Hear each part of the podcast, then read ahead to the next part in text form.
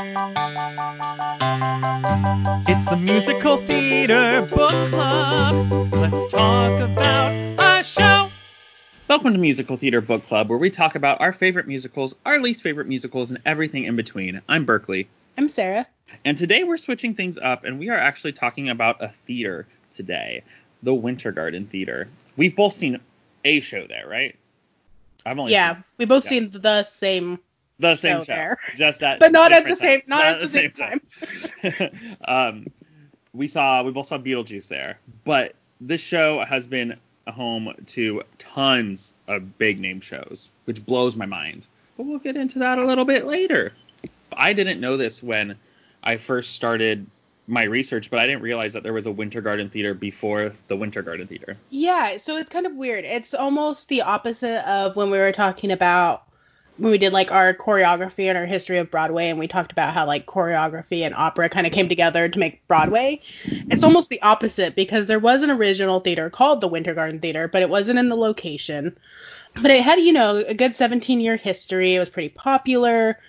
Some of the people who had performed there were people like Jenny Lind, Laura um, Laura Keene, uh, Edwin Booth. So then Edwin Booth ended up taking over the management of the Winter Garden Theater.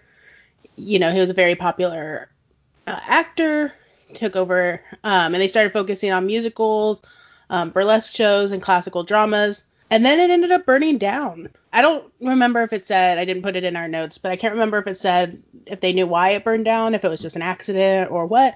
But it ended up burning down. And after that, instead of rebuilding it, um, Booth decided to create his own theater, uh, 20 blocks down, which is now, you know, the Booth Theater, the theater we know that's named after him. So it kind of splits off. So it was kind of weird. I was like, do I put this as history under the Winter Garden or as Booth Theater? Because it has, I mean, either way, it's not really either of them.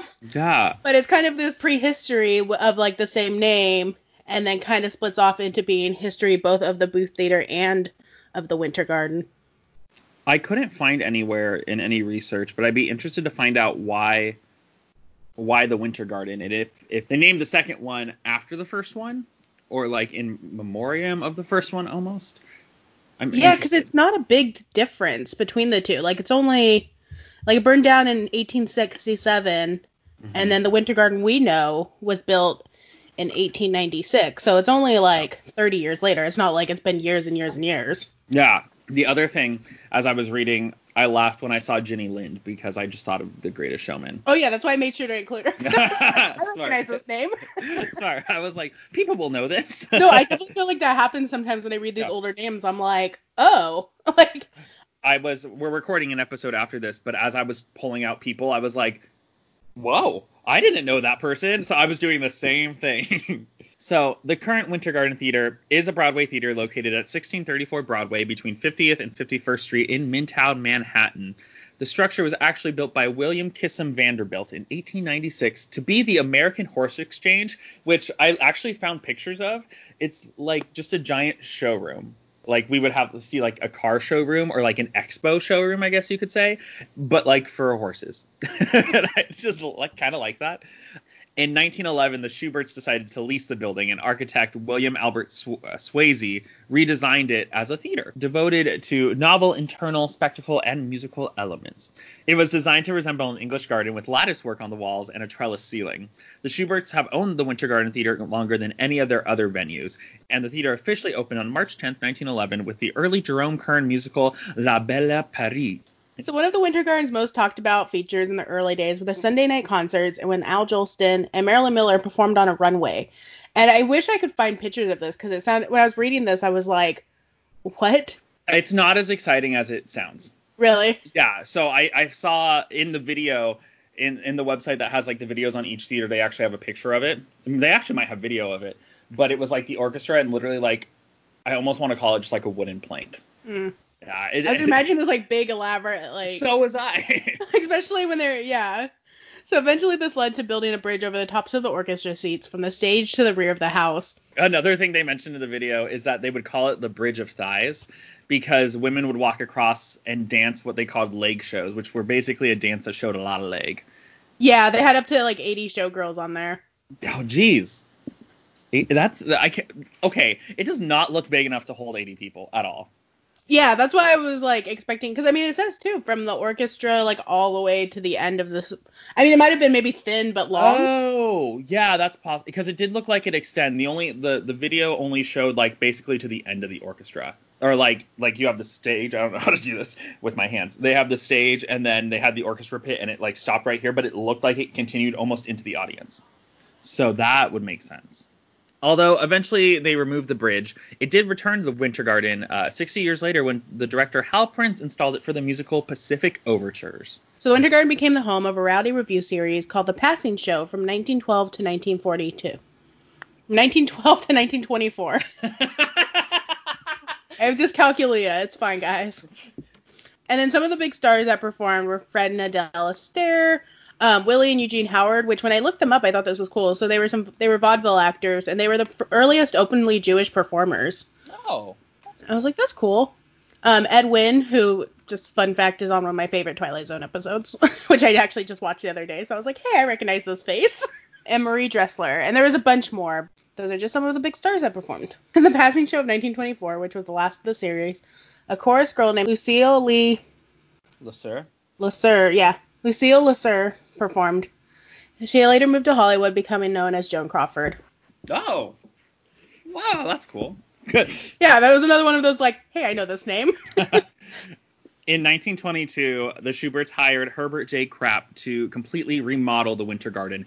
And actually, Herbert J. Krapp was apparently a big theater architect in the time. I was watching another video, and he also designed the booth in the Schoenberg theaters, which are right next to each other, and I won't get into it because that'll be a tangent. The stage is wider than most of the Broadway houses. It's huge, and the proscenium arch is relatively low. The building is situated unusually on its lot, with the main entrance and marquee located on Broadway, connected to the 1,526 seat 7th Avenue Auditorium via a long hallway in the rear wall of the stage, uh, abutting 50th Street. like I've only seen a handful of shows on Broadway, but I remember when we, when I saw Beetlejuice that the staging felt kind of different, just the way that it was set up and how long. Like it just feels like the, and maybe it was just because that was the only because that was the only Broadway show I saw when we went because we also saw Freestyle Love, which was a total different thing. Mhm. But like I just yeah like the, it just feels like such a long theater. it feels from the auditorium like it's huge. I found some shots from the stage looking out onto the auditorium. It almost looks like a panoramic from the stage. It's crazy. And you guys, when you saw Beetlejuice, you sat in the orchestra, right? Yeah. Okay, yeah. I, I spent the money close to Alex Brightman. I got rush tickets and I was like on the last I was like third or fourth row back on the very end. So I could sort of like look over to my right and see the rest of the auditorium and it's huge. Like yeah, yeah, it blows my mind. And it gets even bigger, but we'll get there.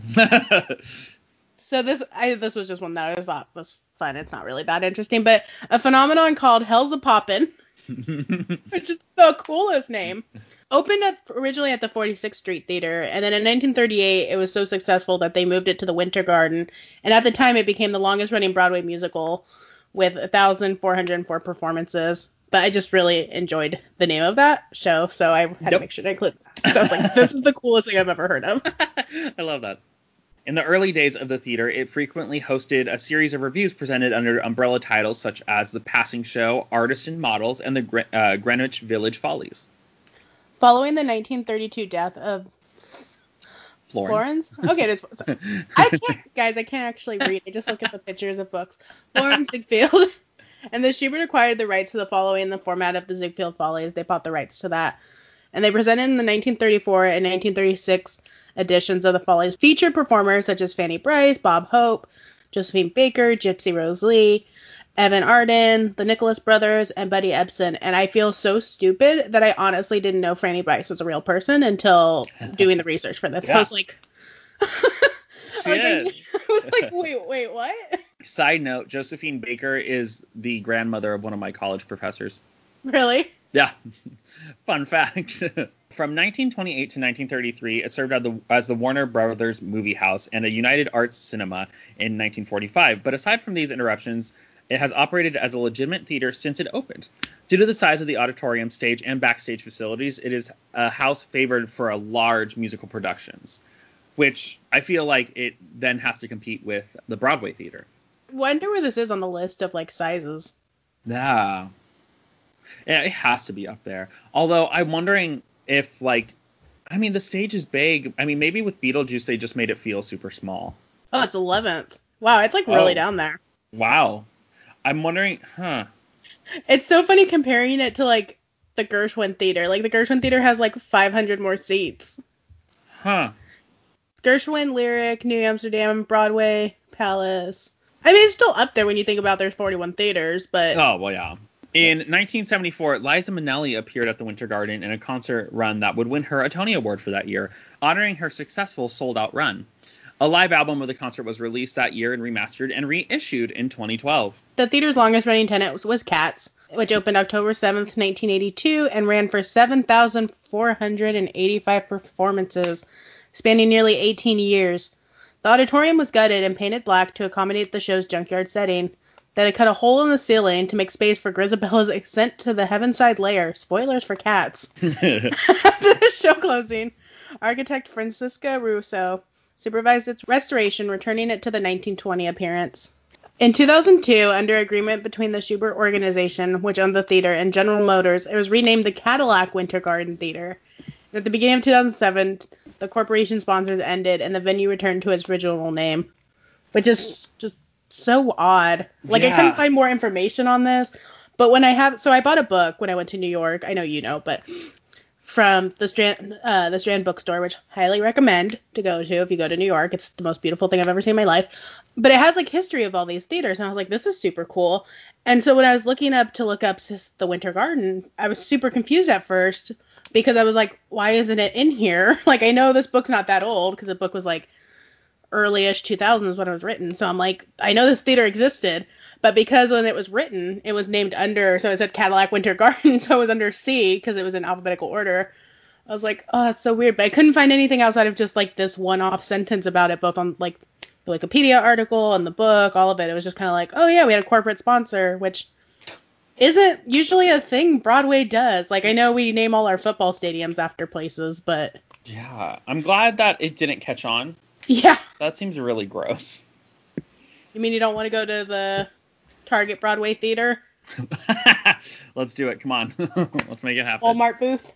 Oh, as long as I can um, get my grocery shopping done afterwards, we'll be fine. Thanks to the success of Cats and then Mamma Mia following that, the Winter Garden became one of the most commercially successful theaters, not only housing extremely popular and long-running shows, but also very popular stars. People like Angela Lansbury, she opened Mame there. A number of other things, obviously, like a lot of shows originated at the Winter Garden Theater. Yeah, and we have some on here. Yeah. So we didn't write down all their productions. Some of them we've already mentioned, but just some of the big notable productions. You know, especially going with that idea of popular show and popular stars. Um, Peter Pan started there. West Side Story in 1957. Um, Funny Girl, which I thought was really cool that they had Funny Girl there, since Fanny Brice was someone who had performed at the Winter Garden. Which same with Gypsy in 1974. As we said, 1982 they had Cats for many, many, many, many, many years. Um, once Cats left, they had Mamma Mia. I didn't put it on here. They did have School of Rock before that, which isn't that exciting. But uh, they also had Beetlejuice, so Alex Brightman was has performed there twice. And then they were supposed to have, and is now being pushed back to 2021. But the Music Man will be opening with Sutton Foster and Hugh Jackman. One thing I was thinking about as I was watching the video is could you imagine this is sort of off topic, but could you imagine like doing a revival of a show in the same theater it was done in? Like that is almost surreal. the thought of it was really cool. In the video that I watched, they had um, Chita Rivera, who was the original Anita. They had her talking about the Winter Garden, and she talked about how magical it was. And I just thought, like, how cool would it be is if if they had the new revival of West Side Story be in the Winter Garden. Mm. But, you know, obviously. I totally forgot that there was a West Side Story revival too, and I was like, where, where are we going with this? there was a story. there was a story. This is just, I believe, the first in our theater series. We'll go on and talk about as many as the, of the Broadway theaters as you guys want. So if you like this, let us know. Um, where can they tell us? So you can email us at mtbcpodcast at gmail.com. You can find us on Twitter at MTBC Podcast, or you can find us on TikTok or Instagram at MTBC Podcast. I highly recommend going to see a show at the Winter Garden. Unfortunately, you can't see Beetlejuice, but maybe you can go see Music Man next year. I saw a joke online one time that was like, "Oh, they just need to rechange the uh, the name of the Winter Garden to the Alex Brightman Theater." I love that. So maybe in in a couple years after Alex has done his third show there, you'll be able to go to the Alex Brightman Theater.